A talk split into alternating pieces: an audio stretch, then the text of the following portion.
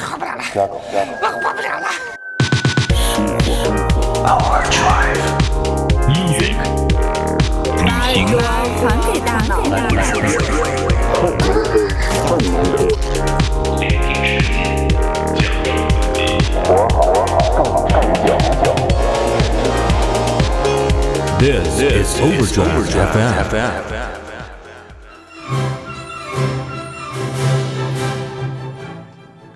听众朋友们，大家好！您现在收听的是过载电台2019年度年终回顾专题节目《春已到花枝俏，百鸟争鸣枝头叫，天正蓝云翩翩，清风无声细绵绵，春光美蝶翻飞，怎比祝福来作陪？愿君好，爱情笑，事业腾飞步步高。过载电台2019年度年终回顾专题节目现在开始。骚！哎呀！脑仁疼！真骚！哎呦我！赶鸭子上架！自从去年咱们做这个年度总结节目啊，有了这个想法的开始啊，咱们希望以后咱们每一年过载电台的每一年年末的时候，我们都会做一个这样喜庆祥和的节目，对，给大家也给我们自己，是吧？这也代表着我们越来越把做节目这档事儿、做播客这档事儿，当回事儿啊。另外还有呢，就是单位的总结，虽然你还没有写，但是咱在节目里边的这个总结，对自己的总结也好，对咱们节目的电台的总结也好，其实都已经写好了。对啊，对，虽然写的不咋地啊，我记得去年咱们做的时候，是不是还有人貌似点名我们抄人家这个的形式，是吧？对，其实我们就是抄的啊。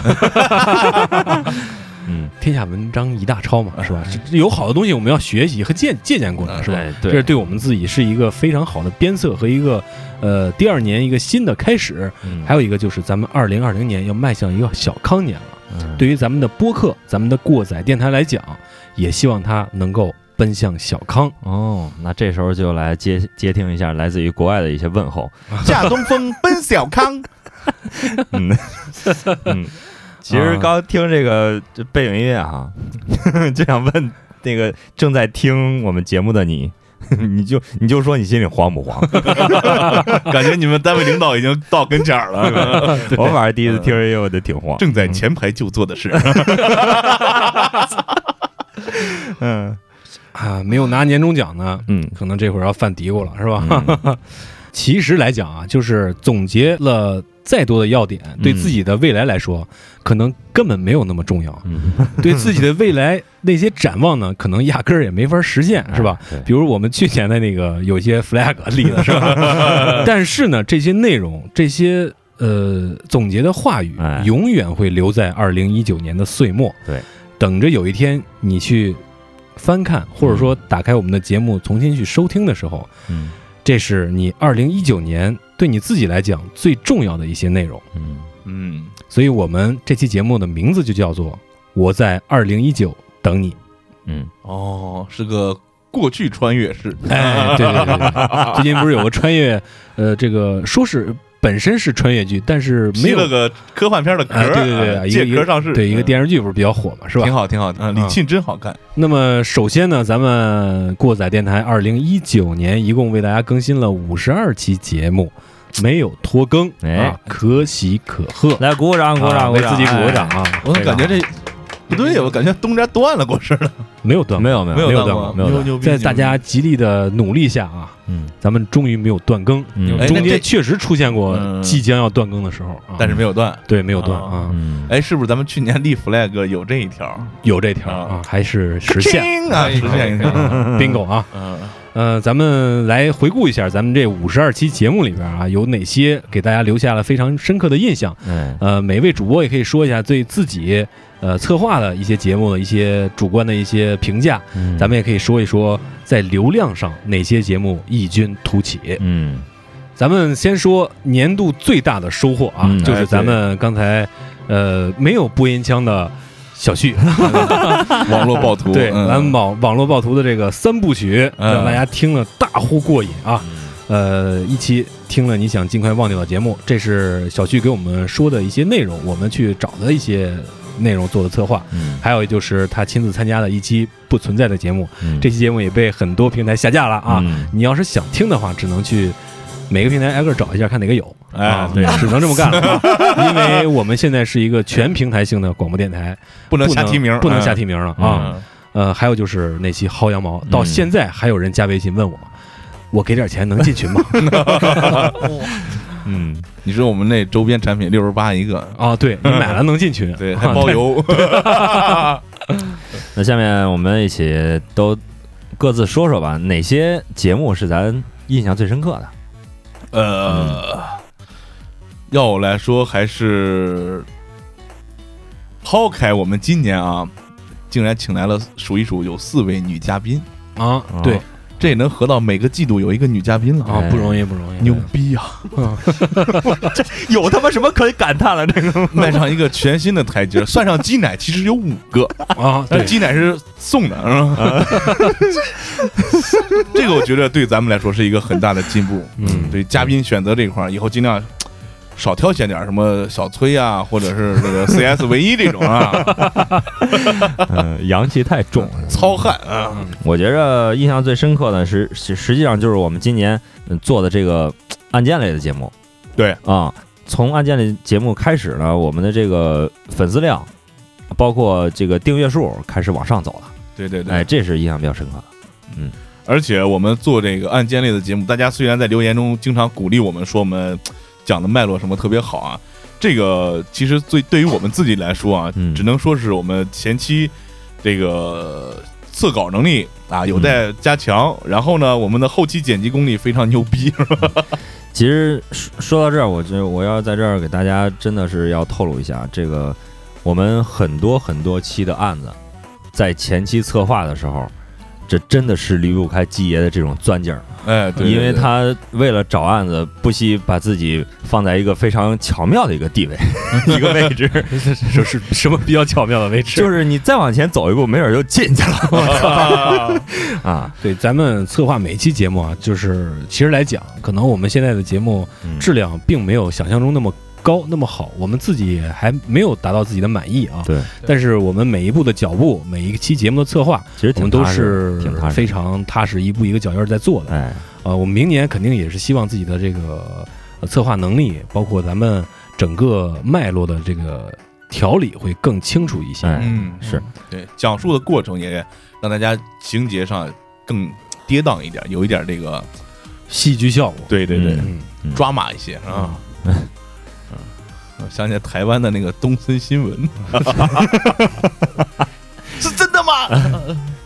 嗯，我个人觉得，除了咱们刚才提到的一个是网络暴徒那3部曲，还有咱们这个案件系列啊，另外一个非常值得突出讲的就是，依然我们去年引以为傲的这个音乐节目啊，对，就是我们的随身听系列，对随身听，我们做到了一个比较尴尬的位置。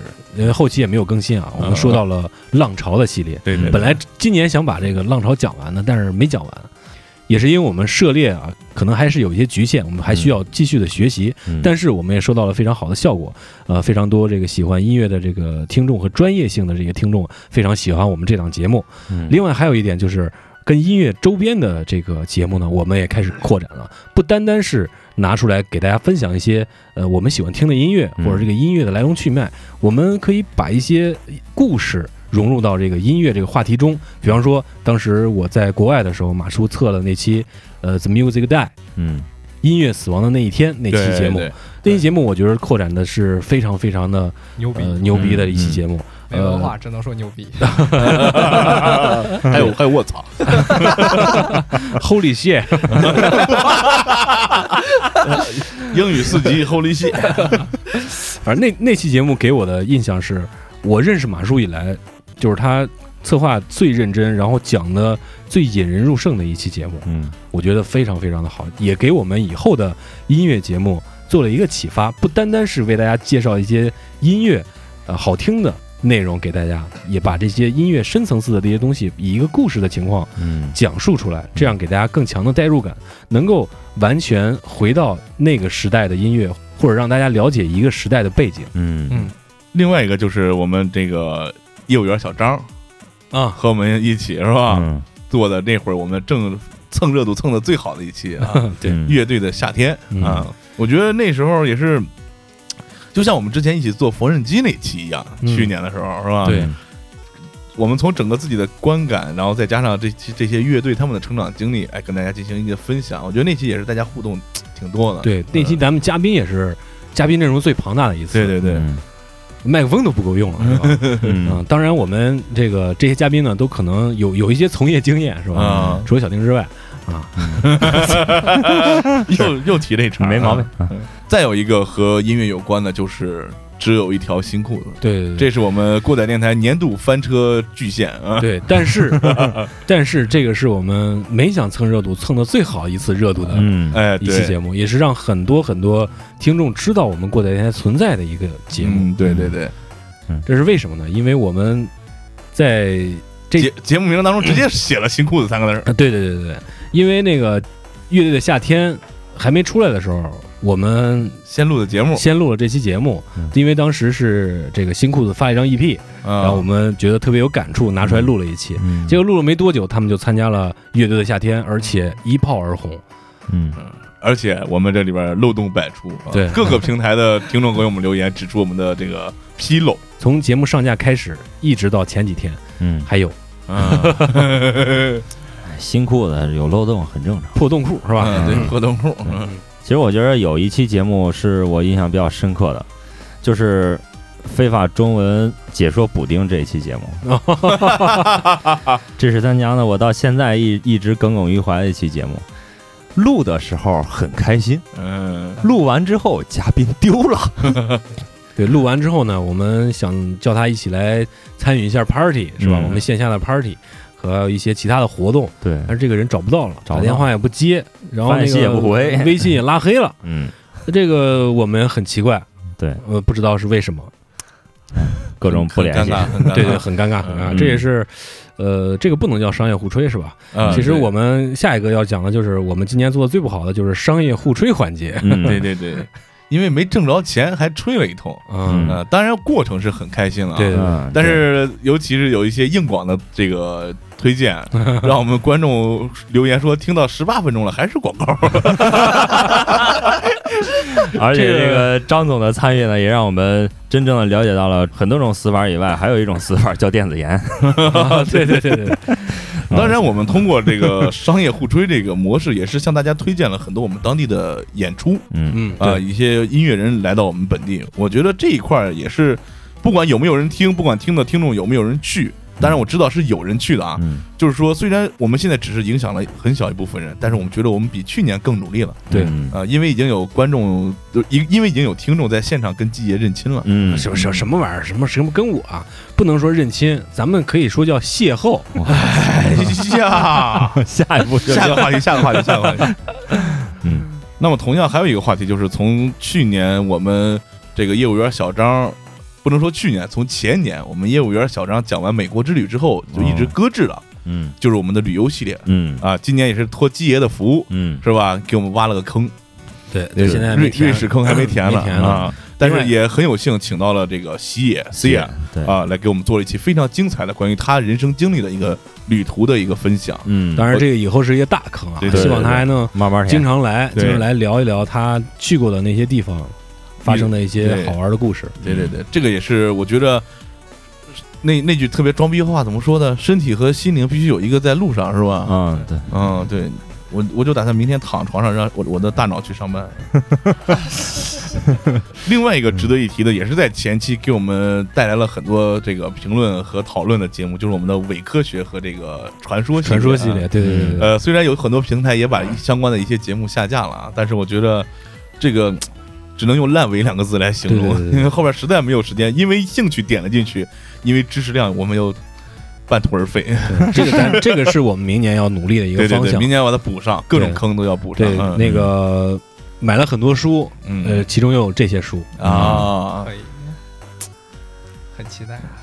等到2020年我们再做年终回顾的时候，季爷就已经可以通过易经八卦、阴阳风水给我们来预知我们来分析一下去年的运势和预判一下明年的这个运势了。想算一下咱们明年不是。咱可以算一下，咱什么时候能上市？啊，这个好算。那接下来咱们就从侧面来揭晓一下咱们2019年过载电台取得的一些小小的成就吧。嗯啊，首先呢是咱们的粉丝量，粉丝量达到了前所未有的一个高度，今年的增长量相当于前5年的总和的好几倍。哦，在这要感谢我们的丁总和小旭，对，非常感谢，非常感谢，加入我们过载电台，给我们带来了非常多的东西，非常多的新气象。嗯，咱们的粉丝群终于有了起色，哎，啊，我们的粉丝群在二位来之前呢，基本上都是约酒群啊，还有亲朋好友群，对对对对，亲朋好友群。养生群，对，然后在一些节目上架之后，尤其是像这个档案类的节目，还有这个小旭的这类节目上架之后，一下就翻了好几番。咱们节目中的互动有很多也是来自于咱们的群内。当然了，这儿再跟大家说一下啊，进入我们这个粉丝群的方法是关注我们的公众账号“过载电台”的全拼，点击进群按钮就可以获取进群方式啊。另外一个就是在最近一段时间，国内一个新上市的播客平台，找上门来要求我们入驻他们的这个播客平台，这个是让我们意想不到的一个事情。对，虽然之前也有别的平台问我们这个签独家的这个事情，是吧？对对对对，但是主动找上门来的还是很少啊。对，就是也是我们觉得。可能我们的某一些数据在某一些这个搜索引擎里达到了某一些门槛，对对对对。当然，这儿就是离不开各位听众朋友们对我们的支持。对，还有呢，就是我们今年我觉得是我们干的最牛逼的一个事儿，对啊，就是我们尝试制作了我们的周边产品，解决了这个癌症晚期的一个事儿哈，数次尝试，对，数次尝试，因为各方面的因素是吧？对，终于在年末。啊，在我们的微信公众号的微店里面上架了一款非常有质感的杯子，大家可以在微信公众号点击周边产品，进入这个微店去看一下我们这个产品，对，当然也可以给我们打个赏，对。怎么形容我们这款周边呢？我拿着它去找我们老包去拍一些这个照片的时候啊，我说老包用这个杯子给我做一杯咖啡吧，老包拿到第一话就是，我操！真他妈大，真他妈粗。其实呢，就是咱目前的粉丝量来说，咱说实话啊，对，我们做了这个杯子呢，注定就是赔本的第一款周边产品啊。但是要彰显我们有这个实力，对对，因为我们这个非法2021都不买了，是吧？对，今年这个咱要提一句，今年咱们浪费在游戏上的时间是非常少的。哎，对对对对对对。主要原因是因为我把时间浪费在家里了，不给二位机会。不能说浪费在家里了啊。那么接下来咱们来说一下明年咱们对过载电台的一个展望。对对对对对。我觉得有一个非常好的一个现象就是现在和我们互动的听众也越来越多了。而且我们之前一直在做这个征稿活动嘛，对，也有听众来给我们投稿，而且也有非常精彩的内容。所以说我觉得咱们今后这种互动性的节目能把它多多的增加起来。对，就是我们的节目啊，还有一些你懂得有些不能说的这个系列，对啊，长期征稿啊，对对对。所以说，希望喜欢我们节目的听众呢，多多给我们留言，多多给我们投稿，多多给我们提一些小小的建议，增加一些话题啊，可以把你的内容作为我们电台的节目播出出来。说一个不要脸的话，就是我们要做一个生态。这个学互联网的你懂是吧？当然，一个音频可以这样说，可以啊。但是我再说一下，就是当然一个音频节目是无法给大家展现一个 PPT 的内容的，但是我们可以做 AMSR 啊，对对对，你要是想要画面的话，我们可以叫给你听。我操！我说到什么呀？说到叫，就是又说到这个音乐节目了，是吧？纵观整个一年呢，虽然我们过载电台一直是。坚持希望把自己喜欢的音乐和自认为比较好的优秀的音乐分享给大家，但是当然这也会牵扯我们很大的精力，所以说我们在商议之后决定就是尽量利用我们碎片化的时间，把我们的音乐推荐类节目呢做成一些单人的或者双人的，这样的话既能保证我们节目的量，对，同时也能保证我们去策划其他节目这个用的时间，来保证我们的这个品质。对，最主要的是我们做一些，我们利用我们碎片化的时间做出来的节目，也可以去填补你碎片化的时间。对，因为相对短一些嘛。其实来讲这个音乐节目，我其实想细说一下，就是因为咱们年龄所限啊，有一些新鲜的东西我们接触进来不是那么容易了。哎，所以说如果想要有一些新鲜的音乐进来的话，我们必须要增加一些人手。嗯，因为有一些年轻人，比方说像小高这样的，他现在做了一些独立的厂牌，我们未来呢也希望他能够带我们一起了解一下现在年轻人所流行的喜欢的这些音乐，嗯，然后我们从其中以一个老帮菜的状态分析一下，或者说给大家推荐一下有哪些音乐是真的值得大家去听的。嗯，有道理。对对对。另外呢，就是我们的这个案件类的这个节目呢，要能够把案情让它变得更加的深入，或者说是多一些这个人性的和犯罪心理学的这方面的一个分析。说不到专业吧，我们只是说尽我们可能给大家提供一些这方面的分析。对啊，就是简单一句话，要看热闹不嫌事大，争取早日把那个咱们儿时的那个记忆，就是今日说法那个状态，拉到我们节目中。好吧，对对对对对啊，这是我们目前或者是走进科学那种状态啊，对对对对，这两个节目是我们案件就是档案类节目的一个标杆，对对对对，是吧？对对对，神乎其神，但又非常落地。嗯，也希望大家能够给我们提供一些非常就是拧巴、非常奇怪、非常好玩的，嗯，或者说非常扎心的案件内容，嗯，给我们挖掘。嗯，总前提啊，就是合法啊，对对对，合法，这是前提啊。对，这个网络暴徒提醒我们是吧？互联网不是法外之地。对。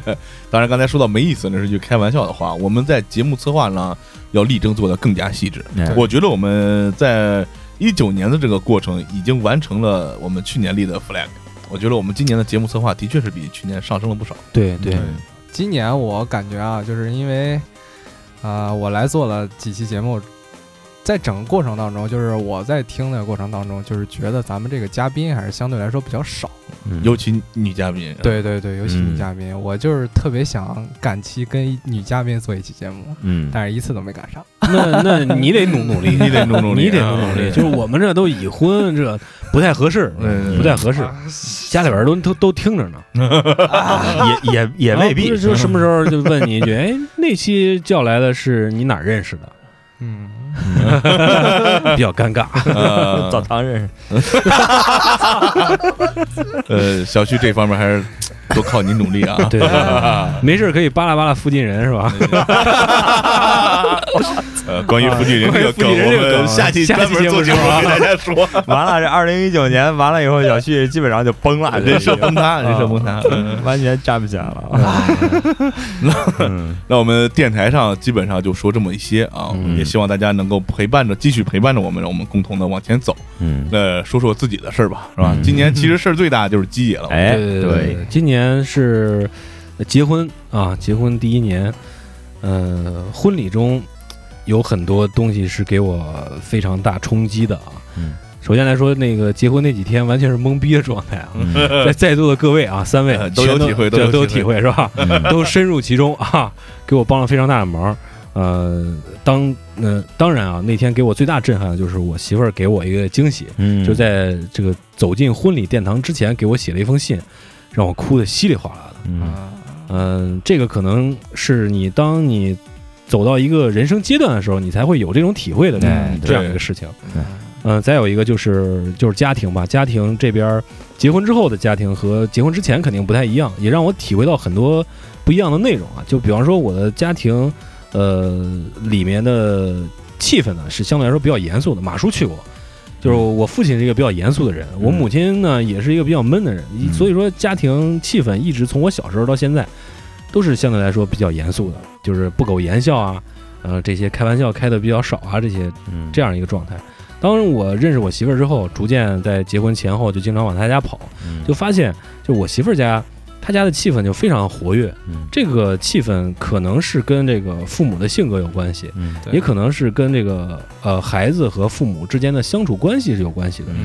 所以说我发现这点之后，我就想着怎么着能让这个家庭气氛越来越活跃起来，因为这样对彼此不管是老人还是孩子，身心健康是有益无害有益的。对对对，所以说我在今年做了一些尝试和努力，就是尽量的把家里的环境气氛调动起来，没事儿跟老爷子开玩笑，老爷子想喝点我就跟他喝点，没事跟他查查，这些小的细节会把你家庭的气氛带得越来越好，而不是说像之前那样，我之前回家要么就是陪我爸妈看会儿电视，我就喷两嘴说这电视说的这不行，这是假的，怎么着怎么着，单纯说这些，或者说直接就闷头屋里边玩电脑，或者说就是研究什么东西看会儿书什么的，就是交流上比较少。其实你在家待的时间很长，但是跟父母交流的或者说这个交心的时间是比较少。对，那么在婚后呢，我在家的时间肯定没有之前多了，但是每一段的碎片化的这个时间呢，我都是尽量让这个气氛更加融洽一下，没事还给我爸打打牌干啥的，这样的话你会更加的贴近父母，父母也会有那种你在家的感觉。哎，这是我今年在家庭这个环境中体会到非常重要的一点。哎，我相信很多在听我们节目的朋友也是独自身在这个异地嘛，对，然后估计听你这儿得有点泪目的感觉。不过正是因为这样，所以更提醒大家，这年关将至啊，大家回到家以后要好好的和父母相处，好好的陪陪他们啊。是。再有就是工作这边，反正今年是没什么收获，虽然说有经济下行的这个原因吧，但是总体来说，就是在今年发现了更多的乱象吧，就是工作中一些乱七八糟的事儿，就是让我对这个企业有点就跟小丁对他的企业一样啊，有点那种感觉。所以说有一些无奈，但是呢又有非常强的紧迫感，因为当你发现这点的时候，你可能觉得未来不可期的一个感觉。所以说我呢就是有更多的时间会放在家庭上，或者放在电台上，放在其他可能会成为未来事业的一些方面。一说到这个呢，就是压力就比较大，就有点坠了啊。总体来说我感觉自己的方向还是对的。再有就是生活方面我觉得时间的安排是非常重要的一点，我觉得今年没有把时间安排得非常合理，有一些时间是被浪费掉了。希望在明年时间安排是我这个重中之重吧。在录这期节目之前，咱们几个人一起也讨论过，在过载电台咱们这个播客能够向前进步的同时，我也希望每一位主播能把家庭放在第一位。说的真好。马叔还专门写了个工作报告啊！我操，刚才跟今天说的一样，其实工作上没有什么好说的。对，我从事的是一个有了我也能接着干的一个岗位，但是我也去尽心尽力去把它当中的每一项环节去把它尽我最大的努力把它做好。同样也是，反正是一个游刃有余的工作吧。这么来说，具体为什么呢？大家可以关注我们下一期节目啊。不过有一个好事就是熬到今年的春节，我就涨工资了，全额奖金还有涨工资了啊。虽然也就几百块钱啊，这叫什么杯水车薪？对，现在是车水杯薪。当然生活方面还是关注在这个小朋友的成长啊。他能快乐的成长呢，对于一个当爹的来说那是最好了。我还是每周末尽量去陪孩子去做一些这个，比如说早教啊这些啊，每周末都去啊。当然值得一提的事儿，我觉得都是发生在这一年的年末啊。在上个月还是上上个月，我突然有一天，咱们录完不知道哪一期节目之后，我回家就点开有土鳖在那儿看视频，我就突然发现我身处这样一个环境当中，我应该把自己变得更不一样一点，对，然后让自己能够更立正一点吧，这么说是吧？这么做有什么好处呢？这个具体请大家关注我们下一期节目啊。当然这么做就是因为啊，你感觉就像郭德纲那相声里边，大家一到地狱一看一群说相声的，哎，有几个在粪坑里喝咖啡呢啊，说这我去这地儿吧，这地儿不错，结果过10分钟，行，到点儿倒过去吧。那既然是在粪坑里喝咖啡，那要喝最好的咖啡，穿最亮的这个衣服，做这个粪坑里最亮的仔啊，这基本上就是我这一些感想啊。然后年关将至，就是在我们录制节目的这一周，我经历了一次情绪崩溃。这个我觉得是挺有意思的。当时是因为突然自己闲着无事就想听一首歌，就想起来当年上学的时候跟我非常好要好一个哥们儿，他经常喜欢唱一首歌，非常老非常难听。我听了，你听过？我觉得挺难听的，是挺难听的吧？啊！但是这个我一听这个歌，我就想起来当年我们在一块儿，就是那会儿年少轻狂，什么都不怕，然后点点滴滴，最后再步入社会，然后我看着我那哥们儿一步步误入歧途，然后又想试着非常努力的自己再挣扎回来，然后到现在我们都已经成这样了，我就突然非常唏嘘，然后就情绪崩溃了。嗯，人生嘛，总是经不住总结，但是也没什么办法，就晚上喝顿酒，然后就去 KTV 把这个歌唱了好几遍，基本就结束了。但是那天晚上有一个事儿特别有意思，不知道是放在今天讲还是以后的节目再讲。嗯，请关注下期。那就讲吧，讲吧，是吧？做梦梦见一脚踹屎坑里了，我操！那这就别讲了，没什么意思。好的，回头再讲吧。那对于新的一年呢，我觉得应该是坚持现在做一件事，就是健身。啊，最近冬天我又开始健身了，虽然体重一直没有下来，但是我觉得我身体各个部位比原来就是懒散的时候更有力量了。啊，这个多多关注自己的身体啊，更多的精力呢来经营我们的电台，让更多的朋友能够喜欢我们。或者是黑我们也行，就是关键在更多，对啊，多就完事儿啊，就干就完了啊。同时呢，也对今后的人生开始有一些思考，是时候开始为未来做一些投资，不管是大是小啊。就像我们下一期节目可能会聊到的，做就行了。对，比如说我们这款马克杯周边啊，希望大家可以关注。行，我基本上想到的就是这些。对，我听完马叔说这个，我就有点感想，就是刚才他说他跟那之前那朋友听那歌那事儿啊，我就想曾经跟我一起玩乐队的这些朋友，最早一起学琴的这帮朋友，一起觉得摇滚乐是自己梦想的这帮朋友，如今他们在干什么呢？在多数的情况下，我接到他们的电话都是喝多了让我去救他们，或者说。喝多了二场不行了，崩溃，情绪崩溃了，让我跟他们再去喝点儿。我觉着这个真的挺让人唏嘘的。每当就是晚上后半夜的时候接到这样的电话，然后把他们送回家之后，回到自己的床上，就在想为什么他们过成了那个样子。虽然他们也有他们这个生活中这个放光的地方、发光的地方，对。但是每每当这样的时候，我就会想到，就是曾经大家一起。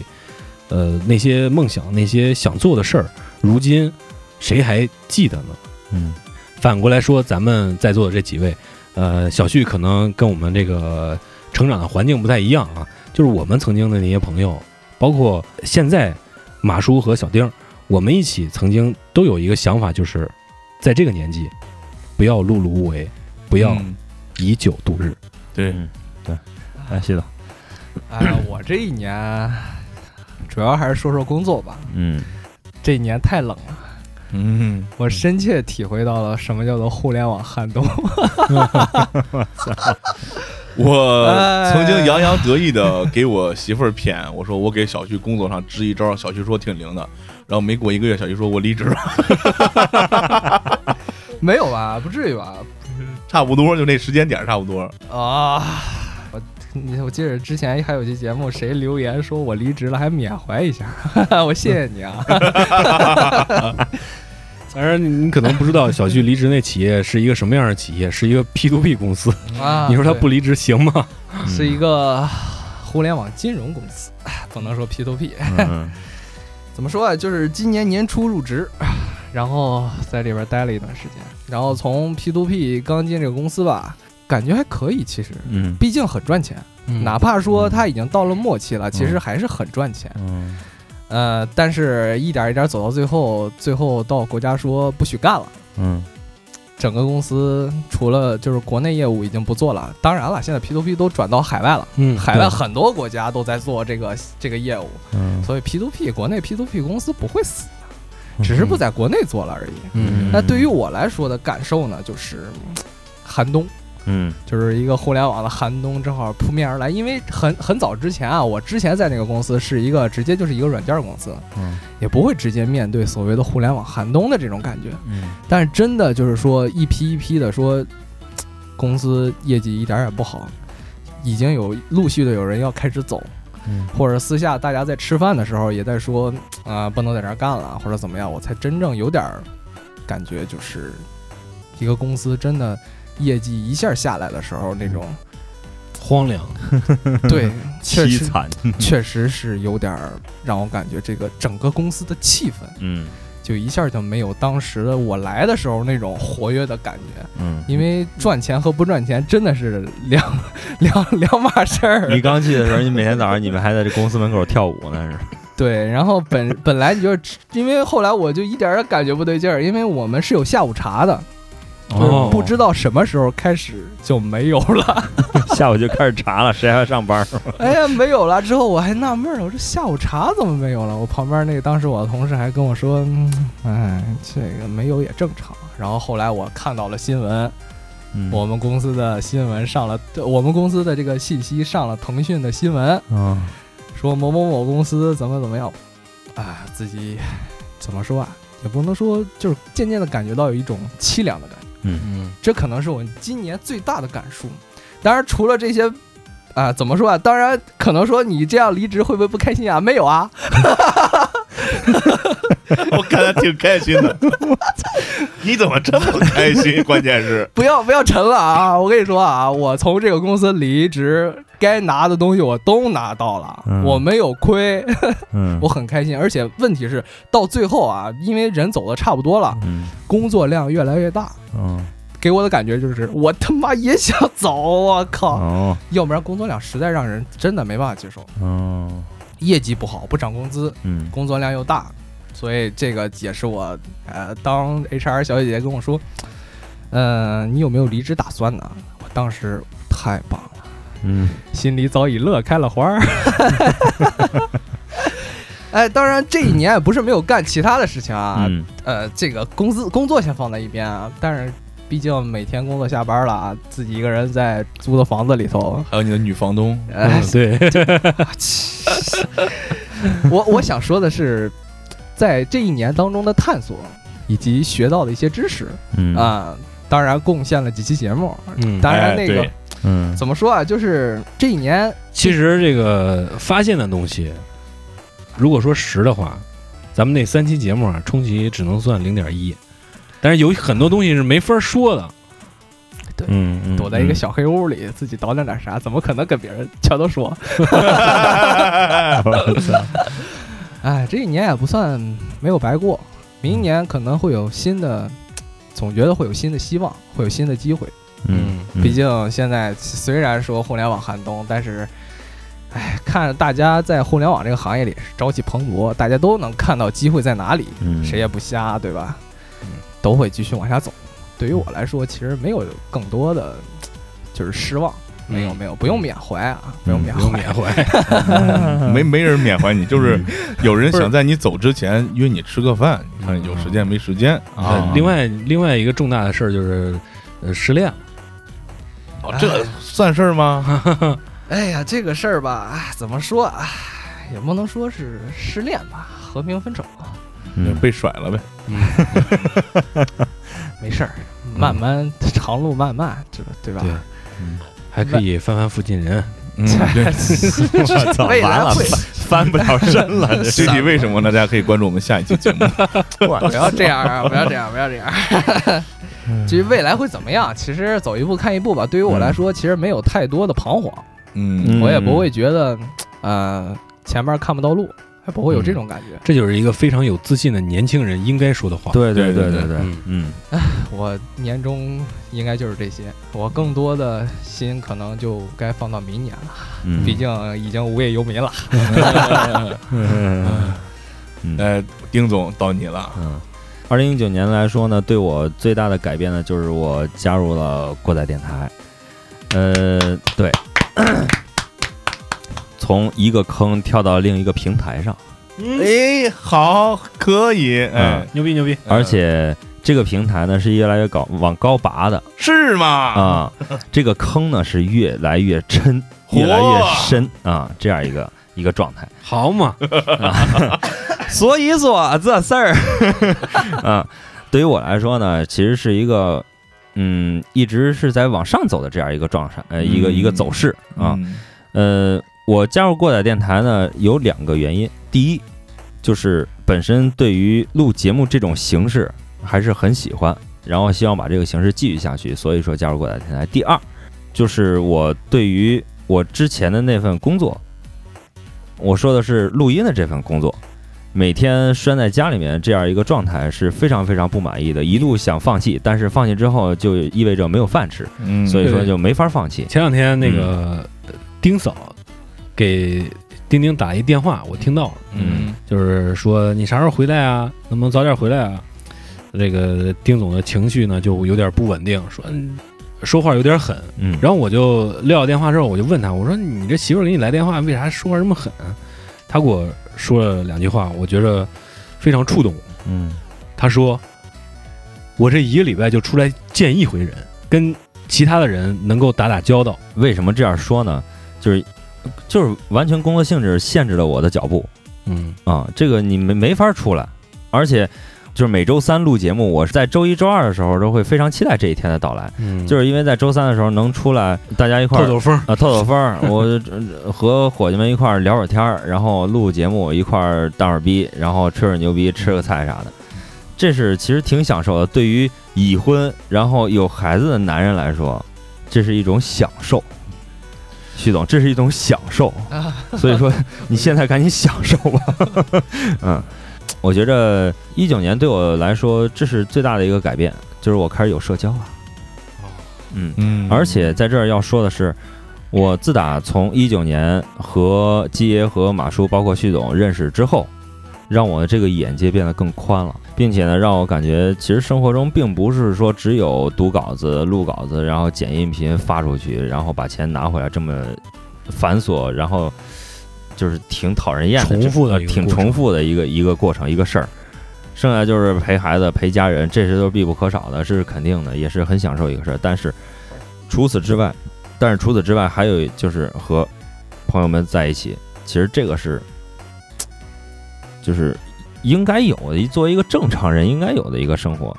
但是作为我来说，这好像就在2019年之前是成为一种奢望了。所以这是2019年，那么2020年呢？我呢就是觉着，新的一年还是，两个事儿吧，是吧？一个就是家里面顾好，再一个呢就是把电台录好，对吧？所以说，其实，在咱们几个人的心中，这个电台的存在是非常非常重要的。对，也希望咱们在未来的无限长的时间内，我们的听众朋友们也能把我们的电台作为你生活中的一个出口。作为你获取更多东西、获取更多能量的一个地方，最主要是作为一个出口。没听基爷说嘛，我们好的、赖的这个留言我们都会读的，所以说你进行了撒野就行了。对，让你在雪地上撒点野。那既然说到留言呢，那我们近几年真是我们看到那个统计的后台数据，真是。特别兴奋啊！对，很多观众给我们留言。同样，我们展开了这个征稿活动，也有很多观众，也有很多听众给我们投稿啊。然后也有一些虽然写的不多，但是真的让我们很感动的东西，是吧？我们来依次的把他们念出来，好吧？对，好。下面是这个听众投稿部分啊，就是听众对自己的一年总结，或者说想对我们电台说的一段话啊。我们的老听众 Is Magic H 也是好长时间没见这位听众了啊！我经常能够看见他在这个某云音乐上，分享一些音乐，分享一下他自己的心情。他对我们说：“新的一年过载要越来越好，祝听众朋友们、主播们有一个快乐、幸福、平安的2020。”非常感谢你，也感谢你一直以来对我们的支持。对。李壮壮这位朋友给我们留言，人在异乡画土狗，习惯边工作边听电台，突然听到家乡的声音，小小感动，祝越办越好。这个估计是一位年龄相仿差不太多的朋友啊，也是来自于我们这个3线小城市。万一哪天你发现这其中哪个人是你同学或者怎么的，就人设一下崩塌了，就很尴尬，是吧？其实说到这儿，我挺羡慕这些在外面飘的这些邢台人的。羡慕啥呀？这不旁边坐一个呢？不是，因为他们能够感受到来自于家乡的声音哦，这个是咱们在座的感受不到的哦，那就是我们真的很不错喽，非常不错，非常不错。其实我们的目的啊，之前我想做一个 slogan， 就是我们是来自三线城市的声音。哎，这个目的是什么呢？就是目前很多的播客都是拔高的很高，都是北上广深啊，像这种大城市做出来的，它给你的那种包容感，给你的那种家乡感会比较少一点。我们希望能在过载电台让你体会到在家乡的那种感觉。我相信其实播客的很多受众呢，不仅仅是北上广深的这些土著，也有很多我们在外拼搏的这些三线城市、四线城市甚至小镇的这些游子们。哎，对，嗯，希望我们也能够给他们带来一点家乡的温暖，对、嗯，和一些这个土味的这个共鸣吧。对，明这位朋友啊，他留了一大段啊，他说一非常支持特别好的节目付费收听啊，我们也想、啊嗯、对，这是给我们提的一些小建议、嗯，非常好啊，挨个念一念啊。二，请注意引流变现，嗯嗯。三。请速开发周边品牌产品可以可以啊、他说可以参考一下，做到了啊。他说可以参考某北京知名独立播客品牌。嗯，咱们先总结一下这前三条啊。嗯、付费节目这块呢，我觉得我们现在的节目质量，我觉得还不能够体现到这个付费上面。对对对。另外一个，我们的听众量，如果某一天能达到一定的基数的话，我们肯定要做。嗯，因为目前已经有一些平台想跟我们合作这个事宜了。在未来我们合适的时机吧，肯定会出现这样的节目。嗯，当然这也是对我们自己的一个考核啊。对对对。如果我们能输出这种独家的内容非常强的、非常好的这种节目，对我们自己来讲会有一个非常大的挑战。对，嗯，对。付费了就能说点不能说的了。哎，对对对对对，我们也有其他这个途径在考虑，就是我们有小旭这样的网络工程师，嗯，我们有非常喜欢钻的各位，我们希望如果平台方面不是很允许播出一些可能那样的一些内容啊，我们会选择自己搭建一些收听的平台，给大家能够出现这些付费的非常劲爆的节目内容。当然啊，这只是一个对于未来的一个小小的期许啊，这个我们一直要在路上。然后这个开发周边产品啊，这个也我们已经做到了啊，因为这个是在开发上架之前，这个给我们这个投的稿啊。当然啊，这个某北京著名的这个独立播客品牌，这个是我们学习的标杆。嗯，这也是无数次我们几个人坐在一起谈的时候，对现在播客市场上一些非常好的一些播客，嗯，我们的一些学习、一些借鉴，嗯，我们能够切身感受到听他们的播客给我们带来的一些冲击，我们做内容的一些方法和方式。嗯，啊，这是我们这个播客还有很多其他的一些内容。播客都是值得我们去学习的啊。嗯，他接着说，做节目真心不容易，收入是高质量节目的保障，也是邀请优秀嘉宾的必要条件。扩宽思路，开发产品，争取广告，引流变现是2020年将达到的具体目标。主播们的高素质成就了出彩的过载电台，诚祝节目越做越好，祝各位主播2020年财源广进，顺风顺水，吉星高照，富贵双全，心想事成，愿景早日实现。嗯，非常感谢。我觉得这位听众可能也没事接点这个婚礼主持什么的。但这位听众站的视角啊，是一个管理的视角。对对对，嗯，对。如果说你是咱们本地某投资平台的，对对，如果说你要是真的咱们要在一个城市啊，咱们应该能够一起来把我们这个过载电台做得越来越好的。嗯，也是非常希望这位听众能够以后多多给我们提供这些非常好的建议啊，为我们的思路，为我们的这个内容增砖添瓦。嗯，接下来呢，这个小张老师扶眼镜，这个也是第一次念他留言的时候，我让他这眼镜给我干了，对对，整个蒙圈啊。他说听了你们的圣诞歌单啊，歌还是那么好听，就是有点短，哎。不要再说马叔短了，好吗？嗯，嗯，他说我的9102年呢，懒癌晚期又有拖延啊，月迟到猛扣钱，又请长假治胃炎，公司前景不太远，年龄大了娃没见，磨完柜里天又天，好家伙，还没攒够首付钱，不知明年运如何，只愿家人都平安。嗯啊，我感觉你做到了这个小旭，还有这个浩哥，甚至还有这个丁丁，还有我我们这些就是败笔的综合体都有是吧？都有，嗯，对，你活得挺全的，哥们儿，祝福你吧，祝福你吧，啊，活得挺全的，嗯，愿你不止家人都平安，愿你明年也是可以，是吧？顺风顺水，吉星高照，富贵双全，心想事成，愿景早日实现啊！对对对，当然，啊，你说这些内容，虽然能够看出来你这一年活得不怎么样，但是我能够切身的感受到你是非常开心的。对，就跟某个离职的网络工程师一样。对对对对对对，什么呀？嗯，哎 ，It's Magic H 啊，他其实还给我们发了一个长段了，是吧？对对对啊，我们念一下啊，怎么都这么惨呀？嗯，2019对我来说是试错年，感情出错，事业出错，发型都失败了。啊，在这我们可以提一下，我们小旭现在是单身啊，嗯，特别可笑的就是每一次年初都会信誓旦旦的，女的，对对，每一次年初都会信誓旦旦的发些誓言，比如今年一定要如何如何，最后回头看看都没有达成，就像生日愿望说出来就不灵了。喜欢过错的人，付出过真心，没有收到什么回复，不了了之。后来答应了别人的表白，最后看来还是很不合适，两人没什么话题，很无趣，也就分道扬镳。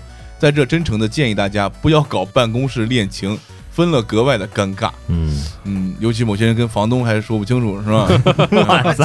这个梗能不能过去了？不能。工作上被领导甩锅，差点辞退，胆战心惊，现仍在天真期待着涨薪。嗯，是挺天真的啊。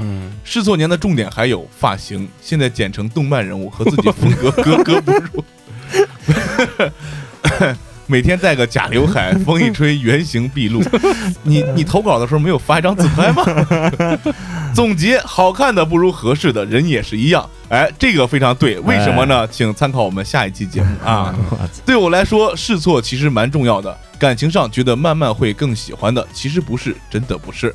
不过这一年也有开心的，去了很多城市旅行，记录下很多美丽的风景。希望2020年我能继续如此。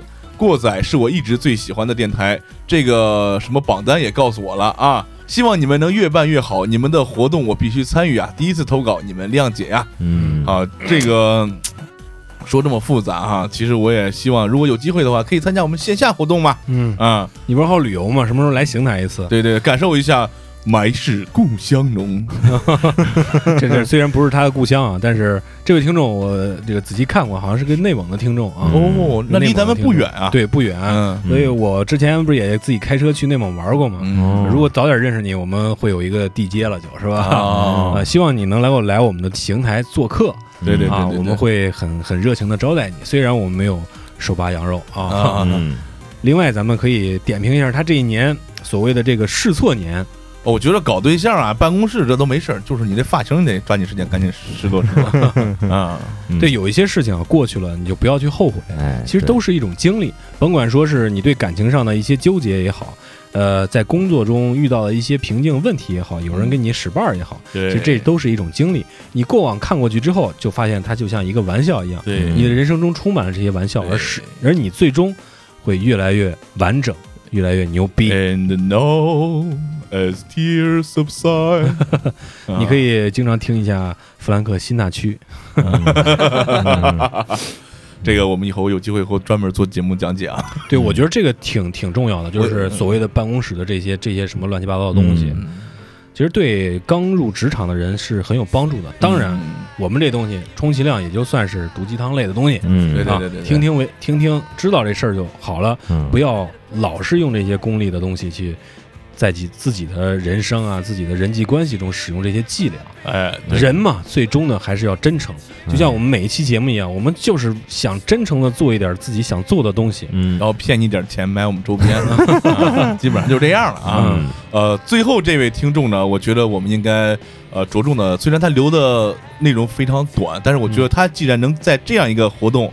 给我们留言，虽然他平常也在节目里经常留言，但是我觉得他这个我们应该着重拿出来说一说。对，而且我收到这个邮件的时候，我能够感觉到他可能是写了一两个小时了，对，然后最后把之前自己写的那么一大段全部都删了，所以我们来见一下这位未名湖边的花开了这位听众，他在投稿当中给我们写到，写了删，删了写，最后想了想，把那些繁琐的都去掉。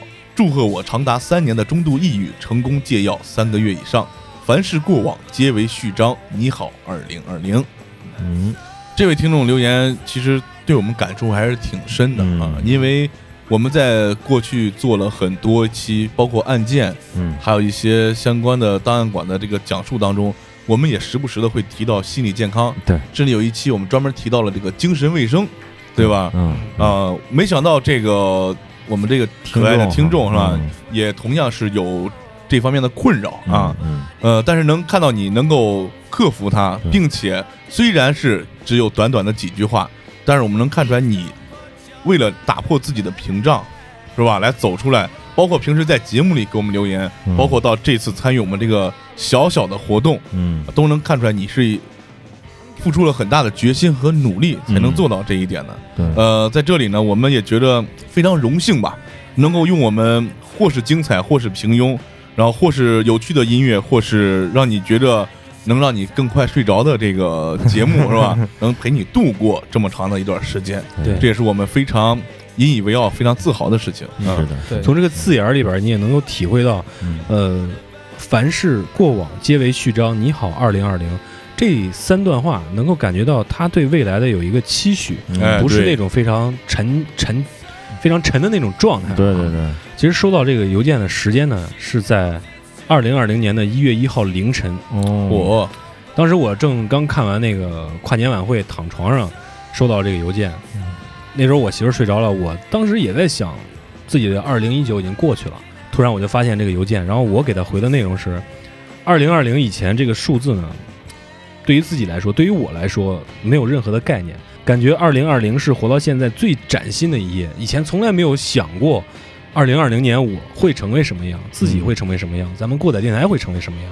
其实说实在的，其实前几天啊，我经常的失眠，那两天那个情绪也不太好，压力也比较大。你也崩溃了？崩溃倒不至于，因为最近也是天气比较干燥嘛，特别难受。其实我挺害怕过载电台，包括我去面对2020年的，因为至少我自己都还没有准备好，因为我们年底也有一些小小的事情嘛，有一些好的机遇，对于未来来讲，期许其实是挺多的，但是说实在，真的没有准备好。但是既然他说出来这3句话，我相信他是有准备的去迎接自己的2020。对，在这儿呢，同样希望我们再对你献上一些小小的祝福吧，虽然没什么用，但是呢，也是代表我们一个对你也有一个美好的期许。咱们每个人说一句话，行好，这句话不仅送给这位朋友，也送给其他能参与我们活动或者在平日里给我们留言的朋友。希望在今后的2020当中，能够继续有你们的陪伴啊，我们一起做得更好。其实吧，就是在2019年，我也有抑郁的时候，也有睡不着的时候，但是怎么说啊，该骂领导骂领导，该骂甲方骂甲方，放宽心态，对吧？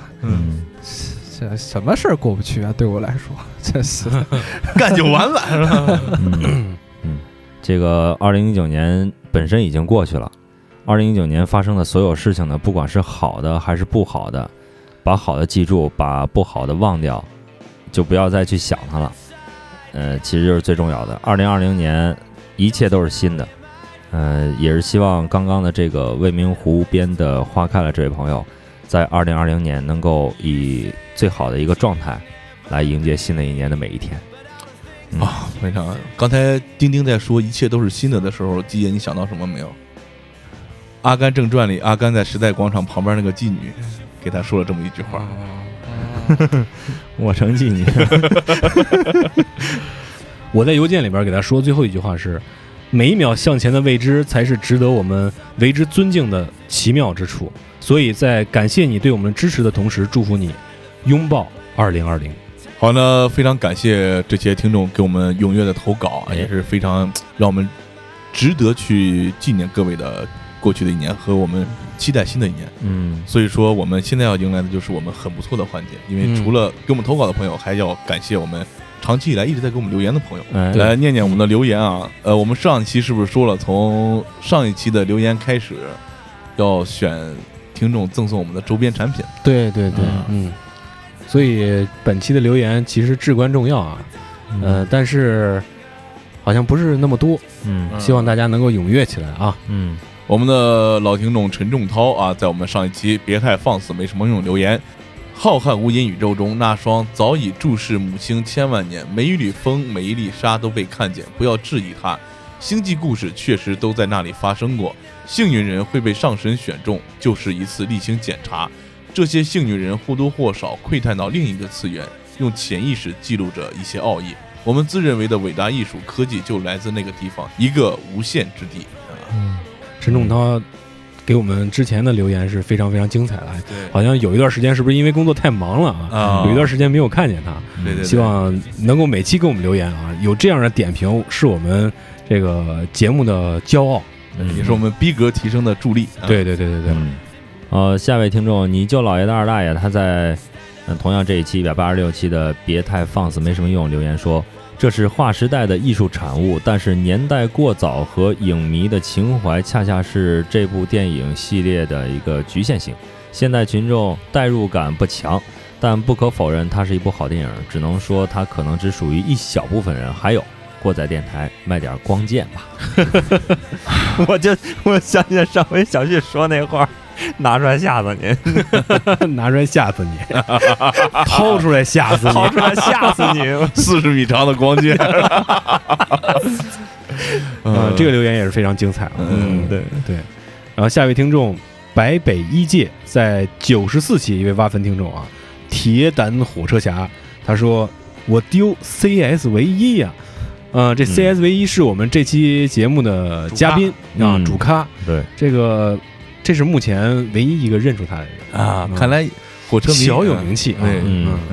Evergreen ED 啊，在167神奈川19案当中留言说，没证实过的小道消息还是不要随便说啊，这是提点我们啊。对对对，以后我们把这些小道消息去掉。对对对，尽量做的让它更严谨一些，但是有一些乱传的东西我们一定要说，对对，要把它破解掉啊。对对对对 ，Missbuster 啊，非常感谢，非常感谢。这个137613119BQO 这位朋友在171期一期你听了想尽快忘掉的节目中留言说，最后一个故事如果是真的的话，自愿牺牲自己换回女儿的女性伟大的母亲，谢谢。当然这个故事是杜撰的，对，应该是杜撰的。当然我相信每一个母亲都会这么干，这不乏是一个好故事啊。下位听众，我是一位无头女尸，也是我们之前点过的一位听众啊，在185期太平洋大逃杀案中留言说，听过好几个电台讲这个，对这个案子很熟悉，过载哥哥们讲的也很棒，希望继续加油，最爱听你们讲案子和灵异了。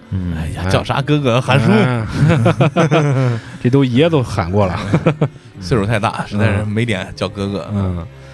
粉粉偶逆在一期你听了想尽快忘掉的节目当中留言，那个黑马漫画是去哪里看啊？那还不赶紧向我们这个留言粉丝的小哥哥们请教，还等着干嘛呢？是吧？对，我们也弄不明白啊。那么你就可以在他的那个留言下面去问一问他啊，具体我们还没开始去找啊。对对对，听友3430869在这个别太放肆没什么用这期节目留言，老马砍美国的开场音乐，其实我想建议一下你啊，去看一下《生活大爆炸》，好吧？这个留言的基础是什么呢？就是我们上一期节目用了《生活大爆炸》的片头曲啊，对。然后他以为是老马砍美国的开场曲，我觉得应该是老马砍美国借用了《生活大爆炸》的开场曲，那必然是。下面这位听众我想着重念一下啊，星球大战0啊，在别太放肆没什么用给我们留言，这个我得捋捋啊，比较不通顺。娜塔莉波特曼饰演的角色是汉索罗的丈母娘，是阿纳金的老婆。我在节目里说错了，我在节目中把他跟韩索罗给弄一块儿了，他其实是韩索罗丈母娘，对露怯小马哥，一看就是专业星战粉给我们留言，对对对对，名字还是个0，还是个0，朋友把你的这位听众希望把你的1也带过来收听我们的节目啊，好好好，一样用，那么咱们选选吧，这个。咱们投个票吧，我是被漏怯了，我觉得我们应该把礼物送给那个《星球大战0》啊，各位觉得呢？我觉得按照精彩程度上来讲，陈仲涛这个留言，我觉得是值得被选中的。对，丁丁呢？我觉得也是陈仲涛。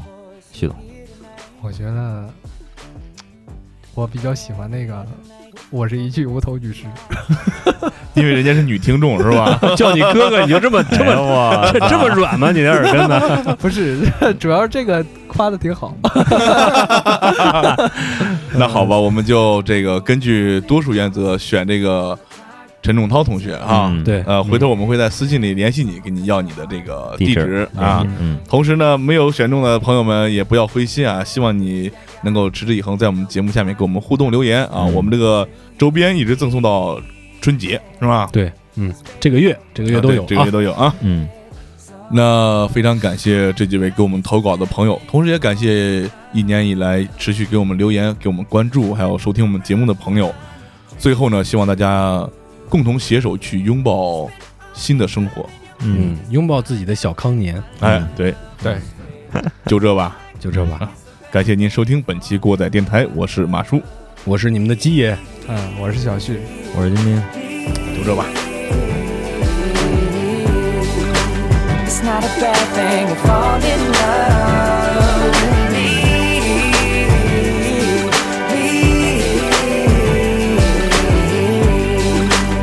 Such a bad thing to fall in love.